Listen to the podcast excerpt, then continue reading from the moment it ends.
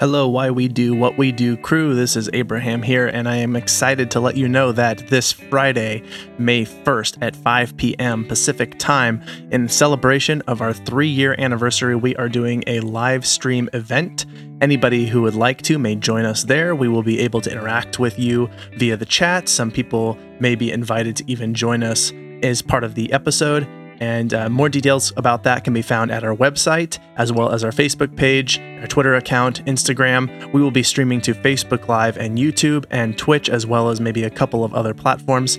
But we are excited to see you there, and we are so happy to be able to celebrate our third anniversary with you. So thank you for helping us make this happen, and we will see you at the live stream event on Friday.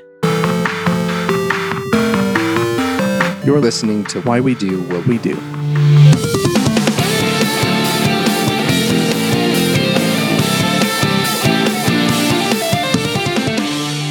All right, welcome to Why We Do What We Do. I will be your host, Abraham. And I'm Shane. And so today we have what seems like a lot of content, may end up being a multi part episode. We'll see how it goes. Yeah, we're going to play it by ear. It's fine. Now, we are recording this at the time of, I don't know if it's the height of the coronavirus COVID 19 pandemic, but it's certainly on an accelerated trajectory right now.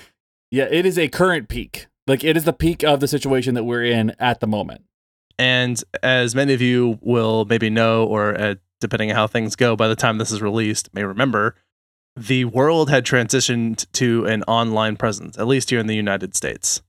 And so pretty much everybody was using Zoom video conferencing or other forms of video conferencing. They were spending all their time on social media looking at the explosion of memes that happened in the fallout of this shelter in place, lockdown, stay home, whatever campaign is relevant for you. People are online a lot. Yes, there is a, like you mentioned a meme explosion. There are two camps right now that I can safely say exist. One is the Tiger King meme camp, and the other one is this coronavirus meme camp. So it is like if there were a stock market for memes, you would invest in those two. Like you would be a billionaire if you had invested in those two. yeah. So anyway, there is this online forum where people are because they can't hang out with one another, they're hanging out with one another virtually. And sometimes that is via videos, they can see each other. Sometimes that is via phone. I definitely have been making more phone calls in the last month than I had in my like the several years preceding, all put together. And then there's also people who just sort of talk to each other on by posting on people's Facebook pages, by tweeting, by responding to things that people posted, that sort of thing. And that whole maelstrom of online activity is called social media. Yes. So Abraham and I have the fortunate honor to be part of a generation that remembers a time before social media existed and lives in a current age of social media, which is a unique space to be in. We could do a whole episode on the generation that kind of like knew what it was like before and after. I remember when uh, LiveJournal first came out, and everybody was big on that, and Friendster and MySpace, and like those were the big the big things. Yeah. And today it's, you know, it's one of the greatest, but one of the worst things that's ever been created as far as humankind goes. It definitely has pros and cons, to say the least. Right. And I mean, people use this to creep on one another, their classmates or their neighbors or their coworkers. There's its vitriolic use in contemporary politics. It can also bring a lot of people together, help create a safe place for people to even I guess, organize in a way that would allow them to have that organization without fear of reprisal from their governing body, potentially. And it has this vice aspect, and it has potentially this good aspect. This can be used essentially, there's this endless list of ways it could be used because it's so flexible. And so then the question becomes where does it cross the line of use from just sort of casual interaction to obsession, distraction, and what you might even ultimately call addiction? Right. And that's going to be kind of the primary focus of what we talk about today. Like one of the questions that we do answer is like, what is this idea of social media addiction specifically? And we're going to kind of talk about that. But we're also going to ask the question of whether there are certain types of people, like say personality wise, or maybe people who are kind of like predisposed to or more prone to, I guess is the word, to becoming more addicted to something like social media. Yeah. And then how does this compare to what we normally understand, psychologically speaking and otherwise? But what is addiction? And when we look at what you might think of more as addiction with other substance abuse and things like that, or other habits that are addictive, and then how it is different from those other habits as well, and whether there can be sort of this healthy balance. You know, I've heard people say everything in moderation, and I think there may be some things you should never do, and that doing it even a little bit is not okay. Yeah, like this is kind of a, a little bit glib, but I would say, you know, maybe meth is not something that is okay in moderation. Probably doesn't work that well. Yeah, So, right. you know, we're, we're going to kind of talk about this a little bit differently than that because it is a little bit different than, say, like a really harsh drug addiction.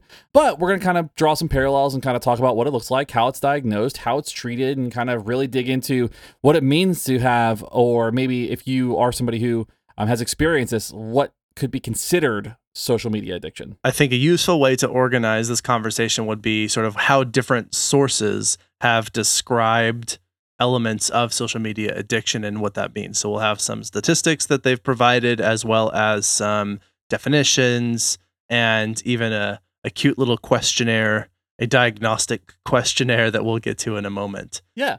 All right, before we continue, just want to let everyone know that we will be discussing addiction. And so we do talk about drugs and the use of drugs. And so just want to warn everyone before we jump into that conversation that we will be talking about that at various points. So if that's a topic that is of concern, you may want to skip that part of the episode or skip this one altogether. So let's start with the source, the Chronicle, which many people, of course, have heard of. And according to the Chronicle, of course, many people use social media around the world, but how many people use social media? Well, according to them, about 86%. I didn't set that up very well. I was hoping to do the like, so many people use social media. So many people. Yeah. how many people use it? 86% of people around the world use it daily, according to this source. 20% of adults use it for at least five hours a day, which is so much. And then since 2014, they're describing that Instagram's user base has increased by 100 million users per year. I have heard people say that they've sort of moved away from things like Twitter and Facebook toward Instagram, but then of course TikTok blew up really fast.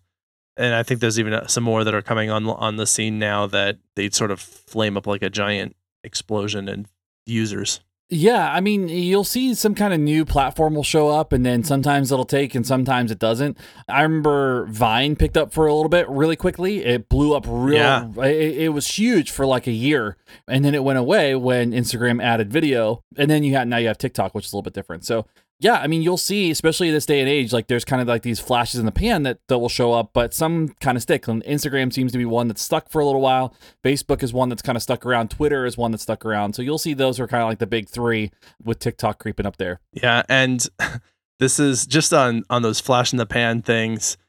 I feel like we have such a short memory for these because it's like almost nobody even remembers that that happened. And when we first started this podcast, fidget spinners were all the rage. Everyone had them. you could get there were just there were so many. And I said at the time, I think this is going to be over in a year. And it was a little longer than a year, but I like do we really see like everyone carrying a fidget spinners anymore? Like there are some, but not nearly to the extent it was. It was like a plague of fidget spinners, which is maybe not an appropriate term to use given what's going on right now. There was a lot of fidget spinners. Let's put it There that way. were many. There were many. I mean, it's like when we were kids. uh, Do you remember hacky sacks? Like everybody had hacky sacks for a little bit and pogs. Oh yeah, yeah, pogs. You know, so when you start talking about this, Paradigm Malibu, which is another site that we looked at here, they reference that teens check their phones about 150 times per day, which when you put it like that, sounds like quite a bit. That's quite a few times to look at your phone. yeah, I'm actually gonna see how many I looked at mine. Looks like I'm averaging a little over hundred myself. Although I don't know exactly how to interpret that. What does that mean? Yeah, I mean, that doesn't talk about quality or anything like that. And really, you know, one of the questions that we have to ask within that is is it because, you know, that that high number 150, which you know, we're on average this, within that. Is it because there's maybe fewer competing responsibilities, like a day job, like maybe most adults do, maybe most adults check it less because they're working more. Maybe there's some other things going on that are kind of contributing to that. We don't really know that yet. And also, I'm kind of curious what counts as like a phone check because I will check what time it is or just to see if I, I'll just like tap the screen to see if there's been any new messages, things like that. Or if I just lift it up just because I'm moving it and then the screen registers as being turned on. Does that count? Yeah. But anyway, point being that you combine this with the fact that you have someone whose brain is developing as a teenager, their decision making and habits are developing and they have not really worked out a good repertoire for how to navigate their own behavior, you sort of have the recipe for I don't want to say necessarily disaster, but you certainly set them up for the ability to form the social media addiction like thing. Yeah, I mean, these are formative years, so it, it's very possible that something could get shaped up pretty quickly. All right, Shane, what attracts us to social media anyway? Oh, well, in the day and age of technology, one thing that you'll hear a lot when like you're designing websites or or anything like that is user interfaces and most social media is designed to be pretty easy to navigate. It's pretty easy to kind of set up and run, but it's also free. So you've got this situation where it's like there's this cool platform where there's not really a lot of restrictions and it's really easy to use. And we'll talk about this more later, but I don't know if anybody really saw that one of the most prolific technology or sectors of technology development was going to be in communications more generally. You know, when the internet came on, there was a lot of people who were skeptical that it was going to be very useful. When cell phones were coming around, no one ever thought that cell phones would be capable of doing a tenth of the things they're capable of doing now. Right, right. And yeah, I think honestly, the fact that we're social creatures that we have a lot of sort of interaction seeking behaviors, I think betting on communication is pretty safe. And so essentially with these social media platforms, no matter how you interact with it, you're almost always going to get some kind of immediate reward from doing so. You don't have to wait for anything because there's always people on it. And because even if the people don't necessarily immediately reward your interaction with that platform, the platform will for you.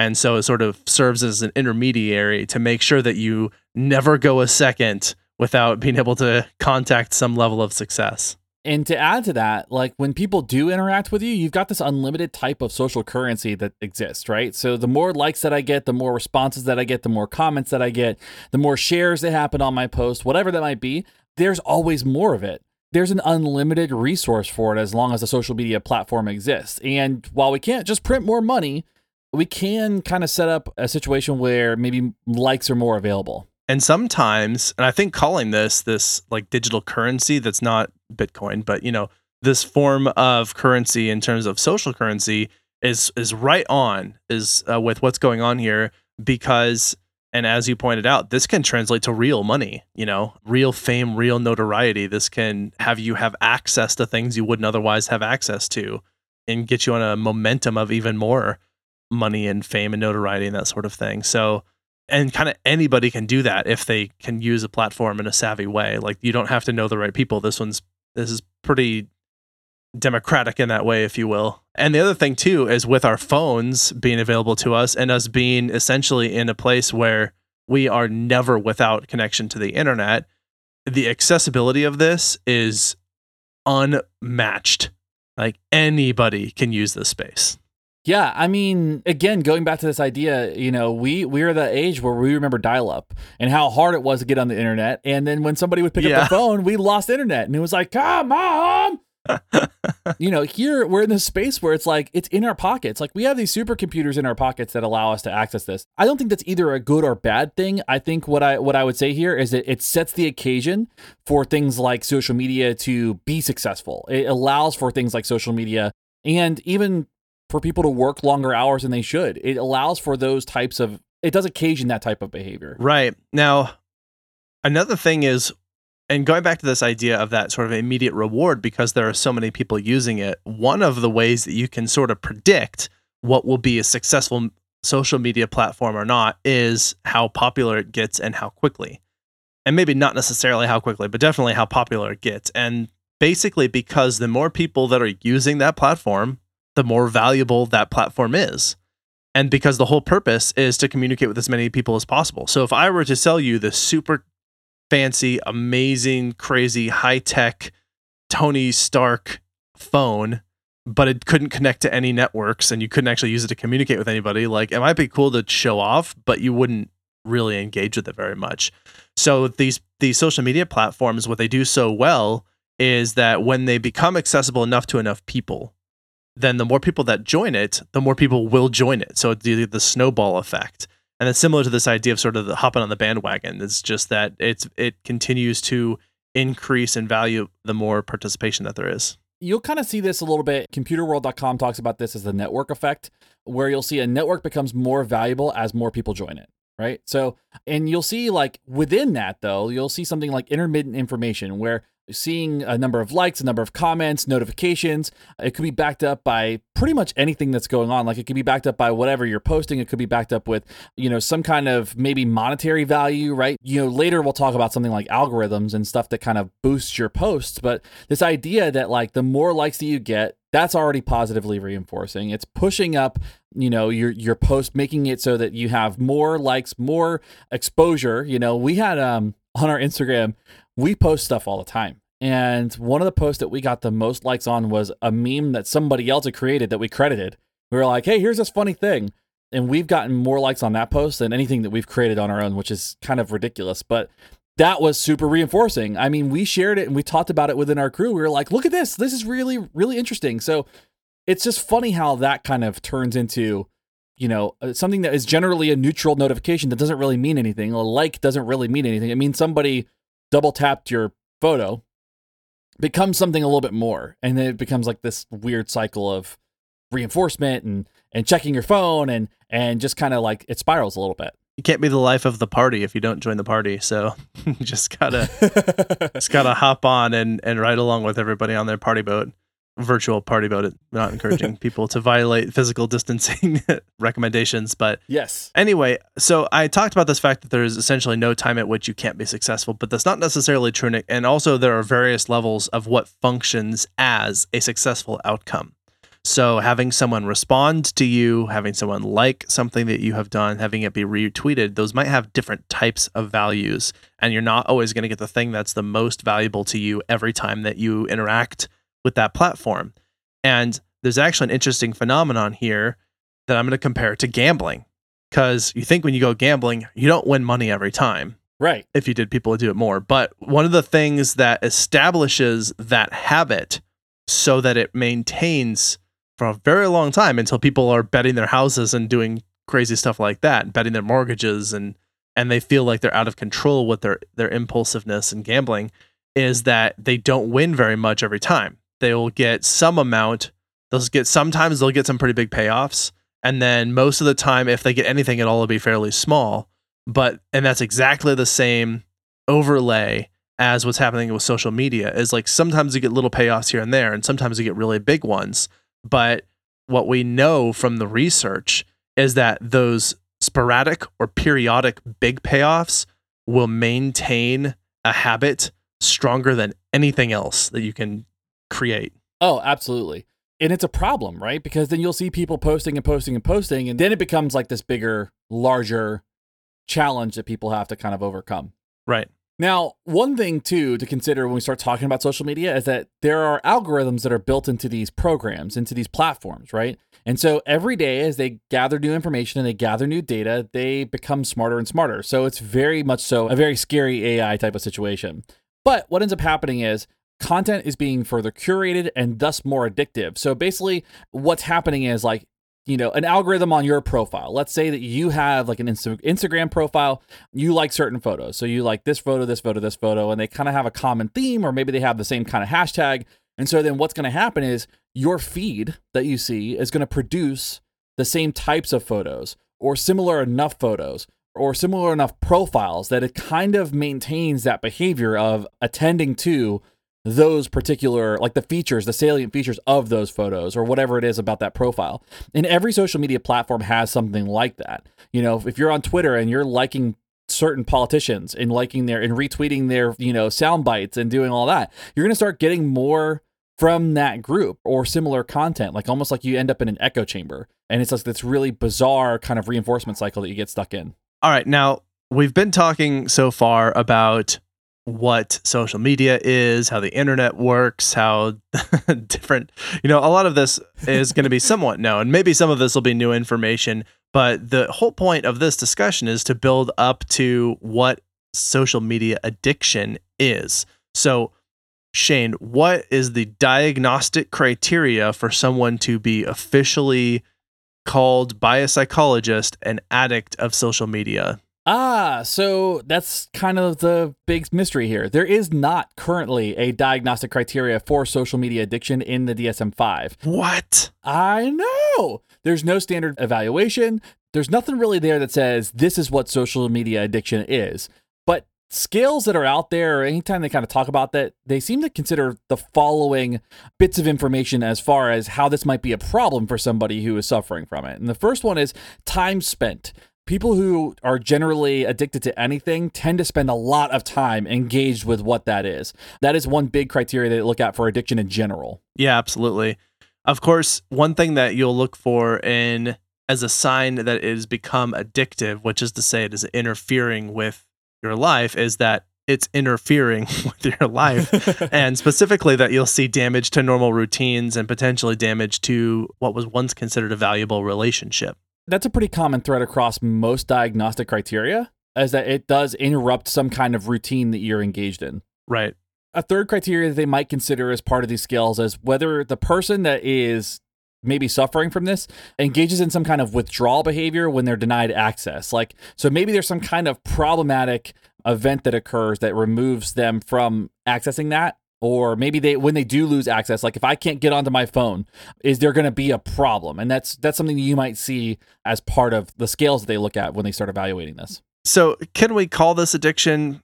Ah, i don't know. You know there's it's hard to say because of how different this does seem to be from a lot of other forms of addiction that have been described. I just heard recently they're considering adding video game addiction.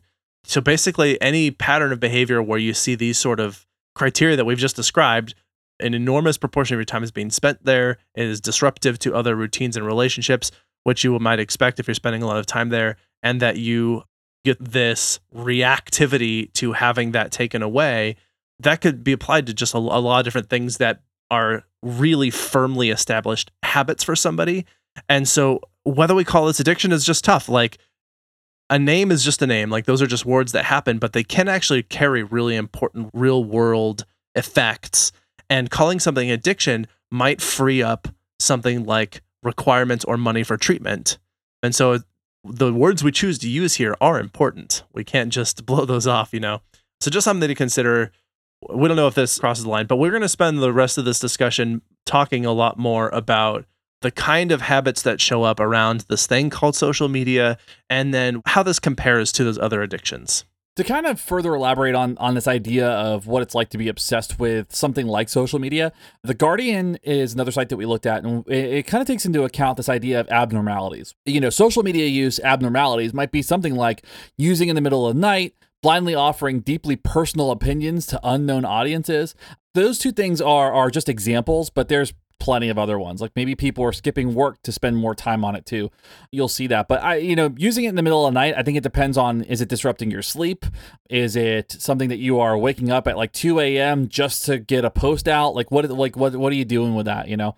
So those are some abnormalities that are mentioned as part of this. There's also a consideration regarding what is considered abnormal or normal that depends on sort of what the cultural the culture that you belong to is doing with that sort of thing. So it might not be abnormal if everybody does it. Like that's just the expectation as you wake up at 2 a.m. to like check a post or to post something. I'm not saying that that's what happens, but meeting that criteria for whether we call it addiction does depend a little bit on how we're saying that it deviates from what we consider quote unquote normal based on what everyone else in that culture is, is kind of doing or how other people are using that platform. And another thing is that we start to get used to these patterns of behavior and not even necessarily think or detect that it's causing harm. And I think if you were to go back 15, 20 years to before cell phones were capable of what they were doing now, if we saw people looking at their phone, just looking at it, pulling it out of their pocket, checking it, interacting with it, touching it, even remotely approaching the frequency of the way that they do now, then that would look very strange to people of 2005 you know? That just wasn't something people did. There was i mean in 2005 people were still using like palm pilots to play games.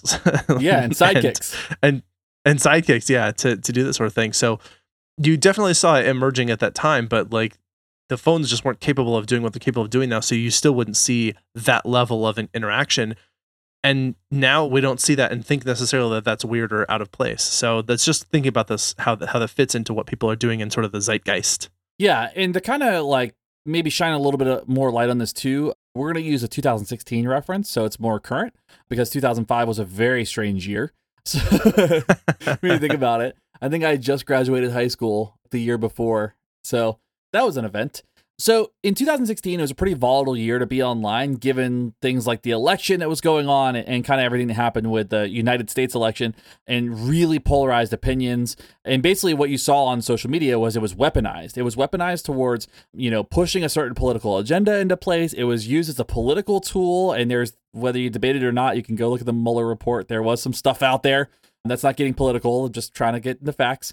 But you'll see that during those times, and you can see it right now if you spend a little bit of time on Facebook. It is people are aggressively using social media to push certain thoughts, certain agendas. I mean, you'll see a lot of pseudoscience gets pushed out through this, and it's it's weaponized in a very strange way. Yeah, absolutely. And I think just to spend a, a moment on that, because I think it's useful to point out a lot of people have said, well, how could they actually influence real world events like election doing something like a, a campaign on social media and i think that it's reasonable to be skeptical of that kind of thing and essentially just to break it down what ended up happening was there were people going online targeting vulnerable or people who were likely to be susceptible to this which is a, a lot and essentially either trying to if they thought that they could be pushed in a, per, in a particular direction, then trying to feed them a bunch of misinformation to push them in that direction.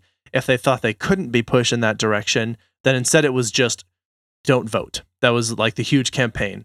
Like your vote doesn't matter. There's the whole rhetoric of, you know, one vote's not going to change the outcome of an election, so it doesn't matter. And so they would really try and dissuade people from even participating in that election and that's also true with the coronavirus going around is you have people with their own agenda who have gotten much better at manipulating people by trying to exploit where their biases are.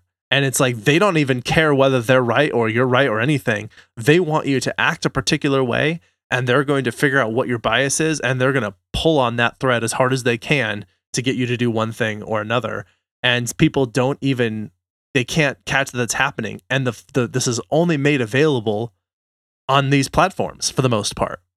You know they're not running these ad campaigns through the through most major television networks this is only available online and so if you are using this habitually to the point where that makes up 20% of your day you know then you are highly uh, of your waking hours you know even more if it's just considering your waking hours then that's you are going to be much more susceptible to those kind of attacks.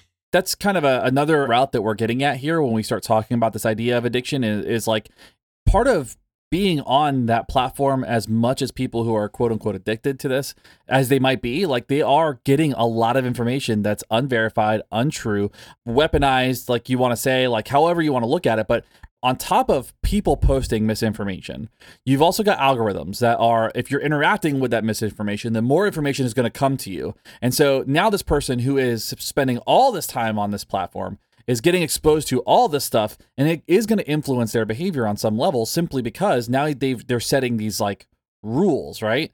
This idea of like, oh, this is true of this. Oh, you know, in New York, they're stealing masks and they're selling them, eh, which is ridiculous. So, like that type of stuff, though, influences behavior. And that's why exposure to this on this level can be even more hazardous. Right. And so, the important thing, I think, just to follow up on what you were saying with those algorithms, is that they find the thing that you're most likely to interact with and they use that as your reward.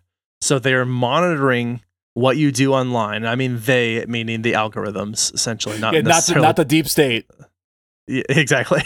There's too many people for that to even be remotely realistic. But these algorithms essentially just track the things that you do and then the where you spend the most time where you spend the most clicks where you spend the most likes whatever. It's going to aggregate that into feeding you content that works as a reward to keep you coming back to that platform. And again it doesn't necessarily always have an agenda but people can exploit that algorithm to sort of manipulate you in a particular way. It's very easy to see where conspiratorial thinking begins to emerge in some of this. Something i was thinking about is you know part of this whole toilet paper thing that's going on right now. uh, there I think it's very complex. I think there are a lot of variables that are wrapped up inside of why people are buying toilet paper and it's selling out at stores. And I've I've read a lot of different sources that have had some ideas that make a lot of logical sense and some of them actually have data to back it up. But one of the things that happened definitely was hype about toilet paper. That was maybe not the biggest maybe not the biggest factor, but it was at least one of them for some people. They had like what they're selling out of toilet paper. I use toilet paper. I need to get down to the store immediately. And so I was thinking that I'm like I wonder if I were to create like a big thing about how we're running out of floss if all of a sudden people would start selling out of floss. Yeah. Well, and that's and that speaks to cultural selection when we get into that. Like, I mean, that's that's a whole topic that we could probably spend a lot of time on. But yeah, I mean, people are influenced by what they're seeing. They're influenced by what is going on in like this kind of mass cultural movement. That's really, I mean, to me, is the biggest contributor. Yeah, we've got a lot more to cover here in terms of some of the the data on on addiction and and whatnot. And I want to make sure we use our time somewhat efficiently since we have so much to cover. Yeah. But yeah, so according to addictioncenter.org, psychologists estimate that approximately 5 to 10% of Americans do meet the criteria for social media addiction. And that's sort of modern, like that's up to date information. And this is with respect to people feeling an urge to log into the social media account, as we mentioned before, spending a lot of time on it, and then how it might otherwise impair their sort of normal daily routine and quality of living. So, Shane, we're at that time where I'm going to see if I can diagnose you as a social media addict. well, I am ready. Great. All right. So I'm going to ask you six questions to consider to see if you might be at risk for being a social media addict. Okay. All right. So, do you spend a lot of time thinking about social media or planning to use social media? I would say no. Okay.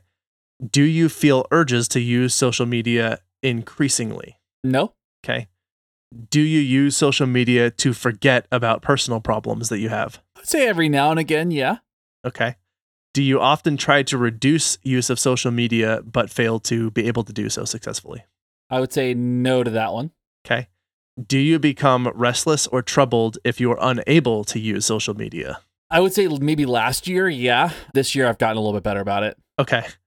And finally, do you use social media so much that it has a negative impact on your job or your studies? And for that, I would say no. Okay. You are not at risk. Yes. Essentially, the criteria here is that if three or more of these would be a yes, then you might be at risk, but most of them were no. So, yeah, so those are some of the questions that are set up. Again, this is not an actual formal diagnostic test. Taking answering these questions yes does not actually mean that you have an addiction but it might mean like maybe we need to look more closely at this. So maybe consider it a screener and not a diagnostic tool. Yeah, I mean, it's definitely worth asking those questions because they all tend to lend themselves to the idea that like there might be a challenge that you're experiencing that's worth getting help with, right? My favorite part of this, though, I, I, do have to make a note that Alan, who put together our notes, made a really great point about this. That when you start looking at these questions about social media, do you feel the urge to use social media more and more, like those questions? If you fill in the term social media with any of the other more conventional or like more well known types of addiction that are out there, it gets a little bit strange, right? Like it starts to kind of you see those parallels. Like, do you use Coke to forget about your personal problems? Do you often try to reduce the use of porn without success? Like when you start adding those other things in there, it gets a little bit nefarious. So you can see how this kind of goes down that path. I always personally like playing that game of if I'm making an argument and I simply swap out the phrase that's sort of the position that I'm taking for the opposite one, would that argument still stand? And if it does, it's a poor argument. yeah. But also thinking about like, if you take something where it's like you're trying to decide the relative importance of something, and I'm like, okay, let's swap it out for something that we know is important and see how that argument stands. And this isn't this isn't a logical test that passes all of the like scientific merit of burden of proof, but I, I do like using it as a way to challenge myself so that I don't get too comfortable patting myself on the back every time I think I have a good idea you know, is instead so if it sounds like I have a lot of terrible ideas or I make a lot of invalid points, you have no idea how much has been filtered out. it's a problem. exactly. But it, uh, this is I'm I'm trying to I'm, I'm trying to better myself if you will. Yeah, I mean, I think those are those are worthy thought experiments. And when you start, if you're going to use the term addiction in describing social media addiction, it's worth using that thought experiment to compare it to relatively significant addictions that do exist, that do have evaluations, that do have empirically supported treatments. Right? Like, if you're going to go so far as to call this an addiction, it's worth looking at it in comparison to real addictions that are out there. Do you spend a lot of time thinking about toilet paper or planning to use toilet paper? These days, you know? Do you feel the urge to use toilet paper more and more? Listen, I'll say this. I'm at the stage right now where I know where to get toilet paper and I don't want to share it with anybody because I'm like, I don't want to have to like deal with the, having to seek it out. Like, I know there's a spot in my town where you can get it and nobody knows where it is. We had a toilet paper dealer for a little bit. Honestly, like, we're at a point where toilet paper has become a form of currency. And I was really moved actually and it's funny that this is such a important symbolic gesture given the context that we're in but this is something that i always really like as an opportunity to reflect on our culture. Someone at work where i work actually had put out several rolls of toilet paper of their own and just put a little sticky note on it and said if you really need it then take it. And i was like that's such an incredibly sweet thing to do. And it's funny that like that's that's a thing that somebody would even need to do. But that was actually so we had done a subscription based toilet paper delivery service for a long time. And of course, the most recent one was delayed because there is none to be shipped. But usually, what happens is we already have a lot of toilet paper saved up. And the reason being just that, like, I hate going to the store to buy toilet paper on regular intervals. So I'm right. like, I'm just going to have a bunch of it sort of stockpiled. So, like, I was never hoarding it or anything. It was just like I wanted to have it available for refill whenever I needed to have it and just having it be constantly delivered made sure that I always had backup. Well, now that we're not getting those deliveries anymore, I was thinking about I'm like, all right, what do I need to do to take care of this? Because like other people are like legitimately like getting napkins and Kleenex and paper towels and whatever they have lying around that they can use to like clean themselves. I saw a thing online about people like hooking up a little motor, like a, one of those little pumps to pump water uh-huh. and use hook it to like a spray nozzle so they could use as their own homemade bidet and stuff. And I was like, I honestly like at this point, I just want to go out and get toilet paper so I can give it to people who are in that situation where they yeah. feel like a desperate need. But anyway, we got way off track on that. No, but I think that's important to highlight how powerful something like a social media platform can be.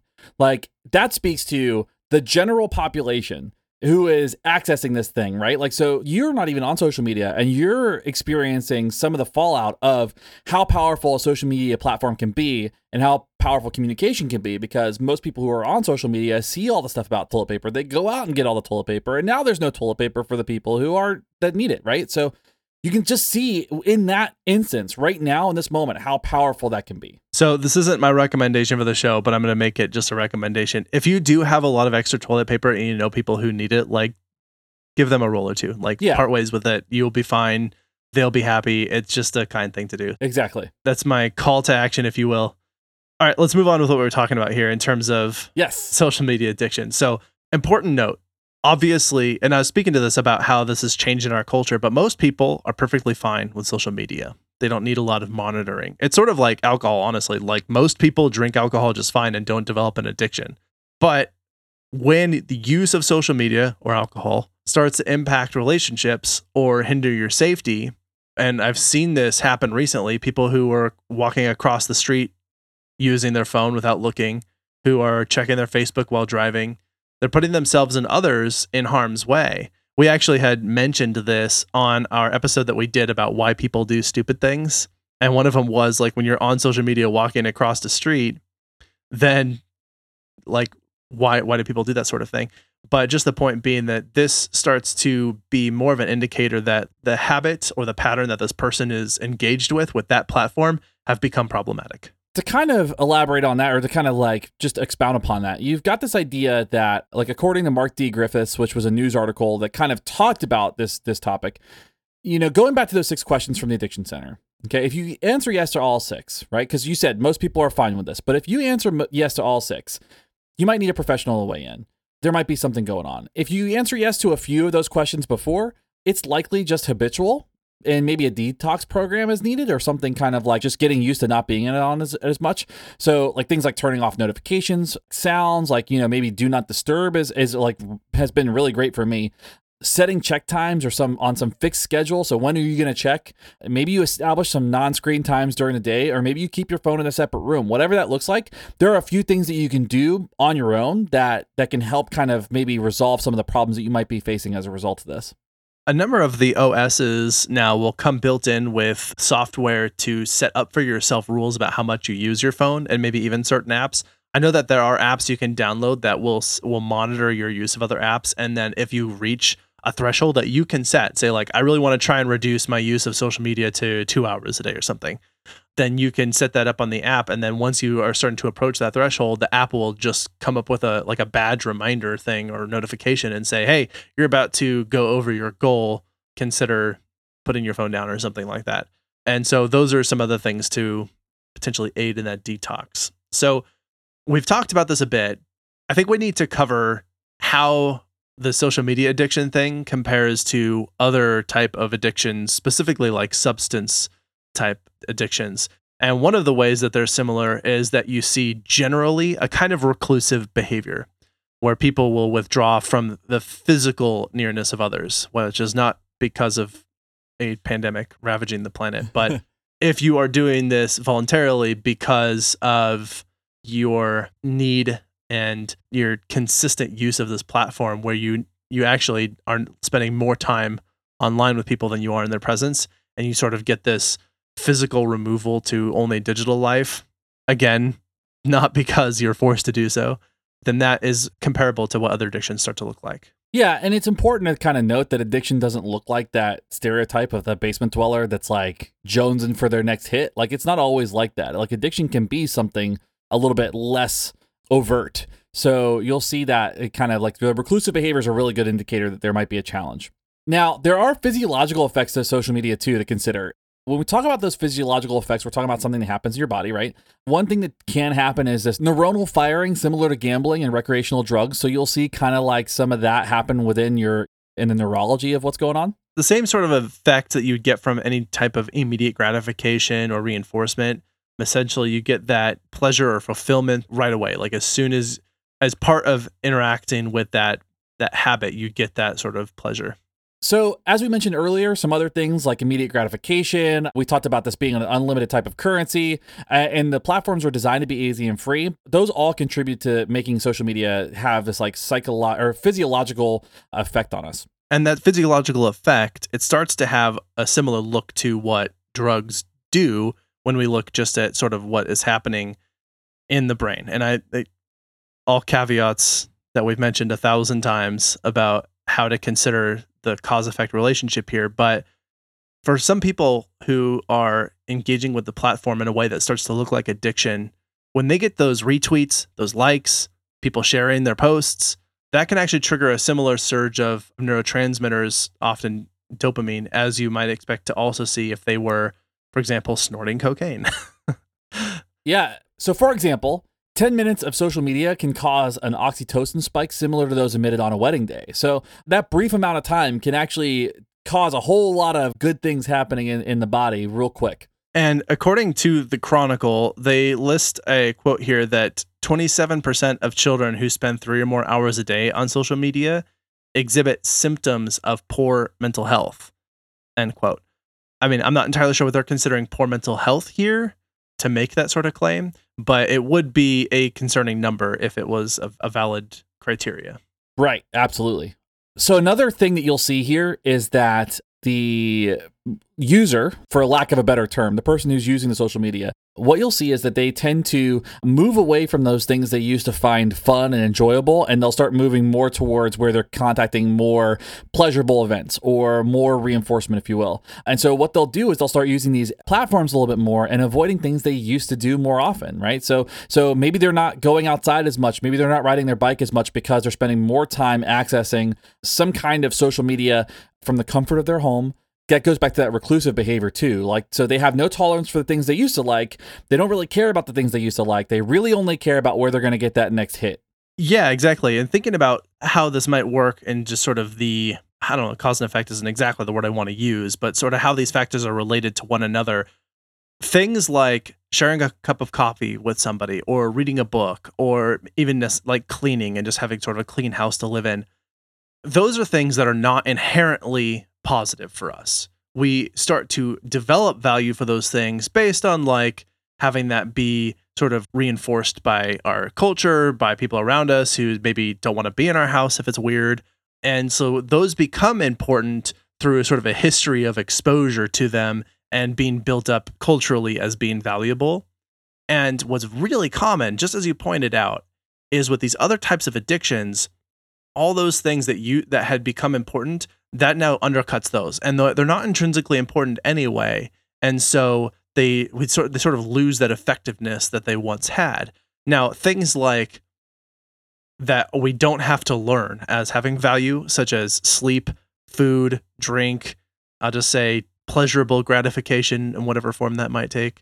those things will maintain their value because those are essentially uh, biologically important to us. But all those other things that are sort of culturally valuable, those start to go away when they're being undercut by whatever the addiction thing is. And that's the same here. We're talking about the social media. So that's another way that they're similar. And you'll see this too from the addictioncenters.org, kind of when they talk about similarities to other addictions.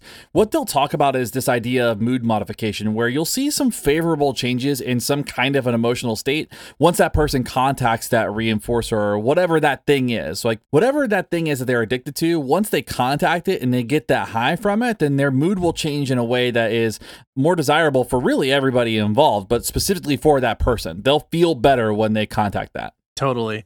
Another similarity that you might see to other addictions is that it's kind of obvious that you see their changes in their behavior, how they sort of get preoccupied with things, their shift away from things, the shift toward interaction with that platform or that whatever drug of choice, in this case, social media, might be. It's fairly obvious to watch from the outset.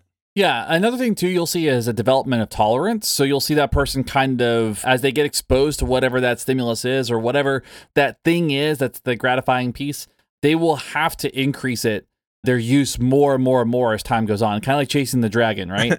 yes. So like the first time is always really good, but then it's never going to be as good as that first time, so they have to continually do more to satisfy the need which is related to this point of when it's taken away, then you can get these unpleasant side effects and this sort of withdrawal thing where, again, just it almost looks like depression in a way. You just nothing matters because the only thing that was important to you is no longer necessarily available.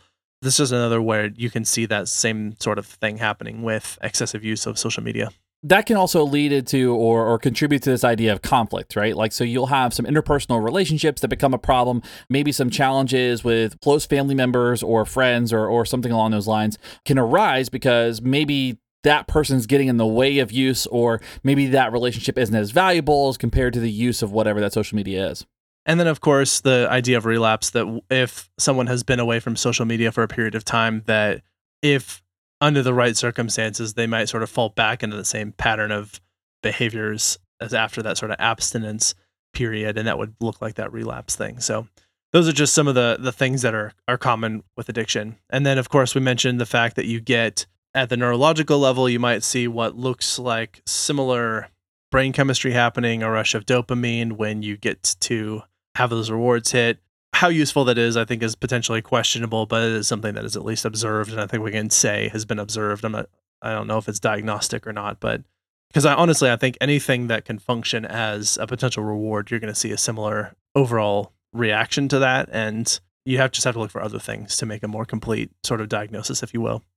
Yep. Now, there is a thought here that when we look at alcohol and drug use, and we consider that to be particularly problematic when someone gets to the point that they are doing those dangerous things like driving under the influence or they're operating machinery while intoxicated or if they're charged with taking care of vulnerable populations.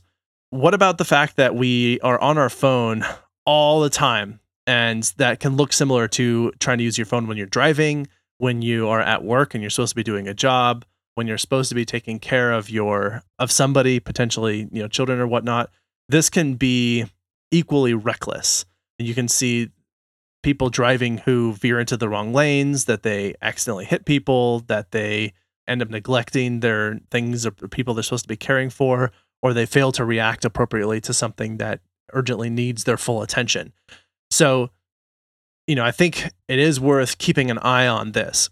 That being said, I think that this is a really good time to sort of break this conversation as part one.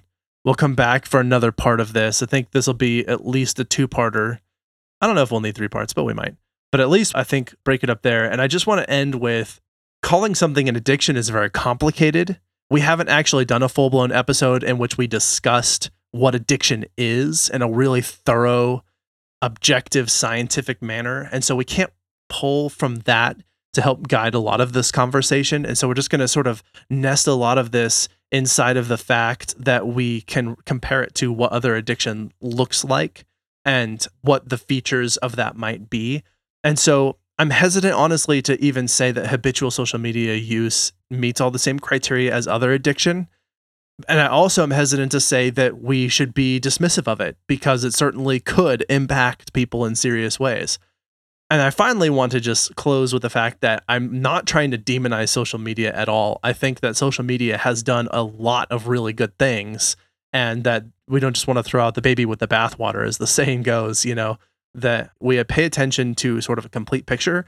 And we're in a new territory right now, trying to understand how this works psychologically, how it relates to things like other mental health disorders and conditions like addiction and what other roles there is to play with the internet and social media. So this is, you know, we're we're trying to grapple with that and part of this is understanding the context and how it compares to things that we understand a little better. I want to add too, you know, this is certainly not to diminish people who are really dealing with like really intense addiction. You know, addiction in itself is pretty complex, like you mentioned, and the challenges that go with getting better and healing from it and, and working towards recovering from it, it, it's unique and it's individual and it's it's incredibly complex. So as we start talking about this, if it sounds like we're kind of I don't want to say like being insensitive, maybe being insensitive. That's probably a way. If we're if we're being inadvertently insensitive to the idea of, of somebody having an addiction, that's not what we're trying to do. We know that it's very serious. We know that it's very intense. We know that people lose their lives from it, or they end up in squalor because of it, and we know that it gets really bad. So that's not what we're trying to do at all. We're just trying to really paint a picture of what the social media addiction looks like and draw comparisons where we can and and hopefully we can kind of better define this as we go forward. That's a great point. I'm glad you said that. And i, I do want to make sure we do end by saying like i in no way want to say that i think that addicts are bad people or should be treated as immoral. This is just another place where people would benefit from additional support. Agreed. And potentially triage. If i can plug our episode. You're right I think this is a good place, as I said, to sort of transition to, to do sort of our, our take home for the. Well, I think we actually really just hit did our take home. Instead, yeah, let's make a couple of recommendations, and then we'll you can join us back for part two. So let's go to recommendations.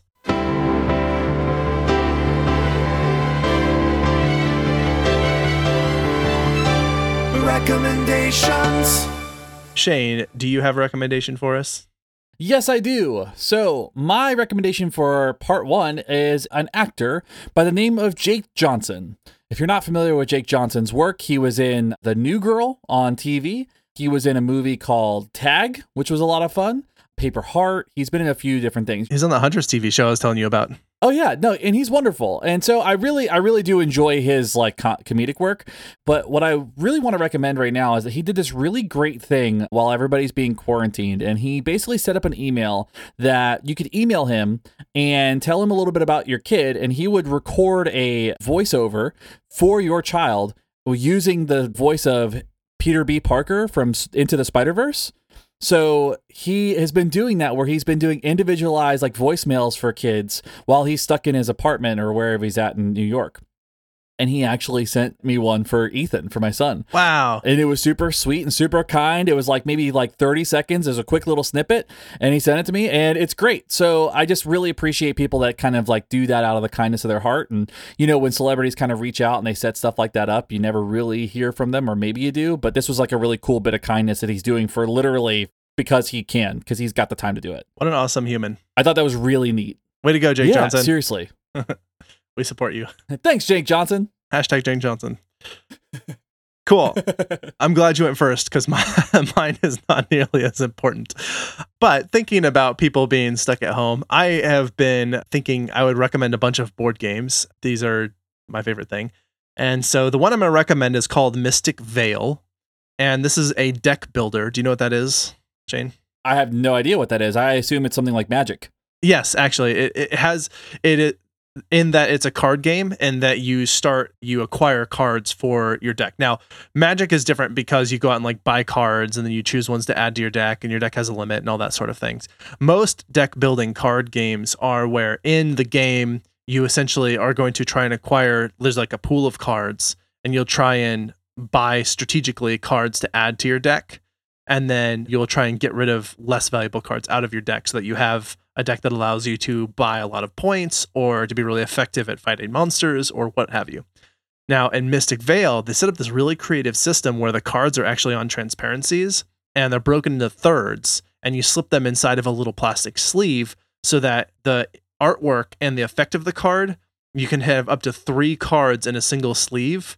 And because they're transparencies, you can see all the different artworks and then you can make it so the cards build off one another. And you, there's only 20 cards, there's only 20 sleeves in your deck to begin with, so you'll never, you'll always at least go through the same amount. You won't end up with this giant stack of cards. You never get to see the ones at the bottom that you've acquired. Right. Instead, this allows you to just sort of always have them. And the reason I'm actually recommending this in particular is for those people who have been playing board games virtually by setting up like cameras and looking at their table. You don't have to hide your hand. Everybody's hands are always visible. So like there's nothing like anybody can just sort of play if someone has the set. And the other reason is there's a, a mobile app that's really good. And you can set up online games to play with other people who have the mobile app and then you just play together. And there's like a chat and or you could like FaceTime someone while you're playing or whatever. And you can see the whole table set up on the mobile app and it's really cool and it's really well designed too. So that's my recommendation for playing games if you want to do that. I like it. It's a really cool game too. It's it's one of my absolute favorites. That's awesome. I love that. Cool.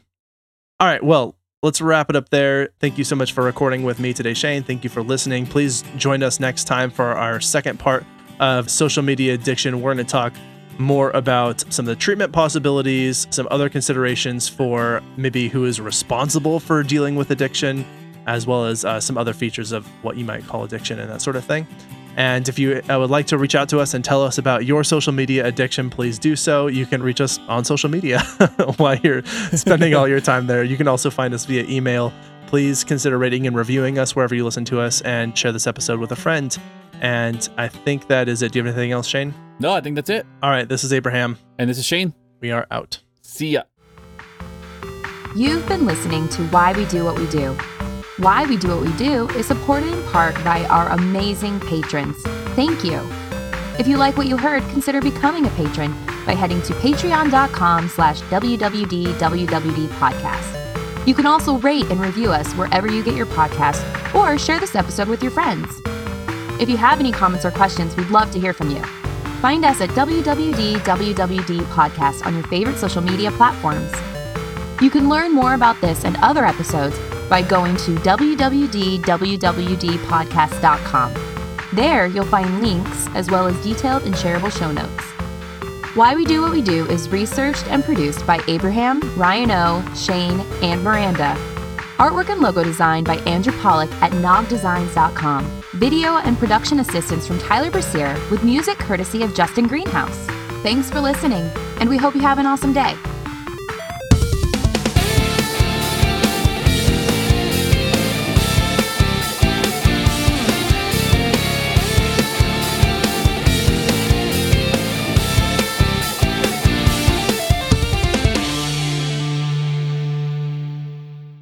Neuron- neuronal? Neuronal? Neuronal? Neuronal. I like neuronal. Neuronal sounds good. Neuronal. Neuronal. Neuronal. I like neuronal. Oh, no, yeah. Neuronal sounds good.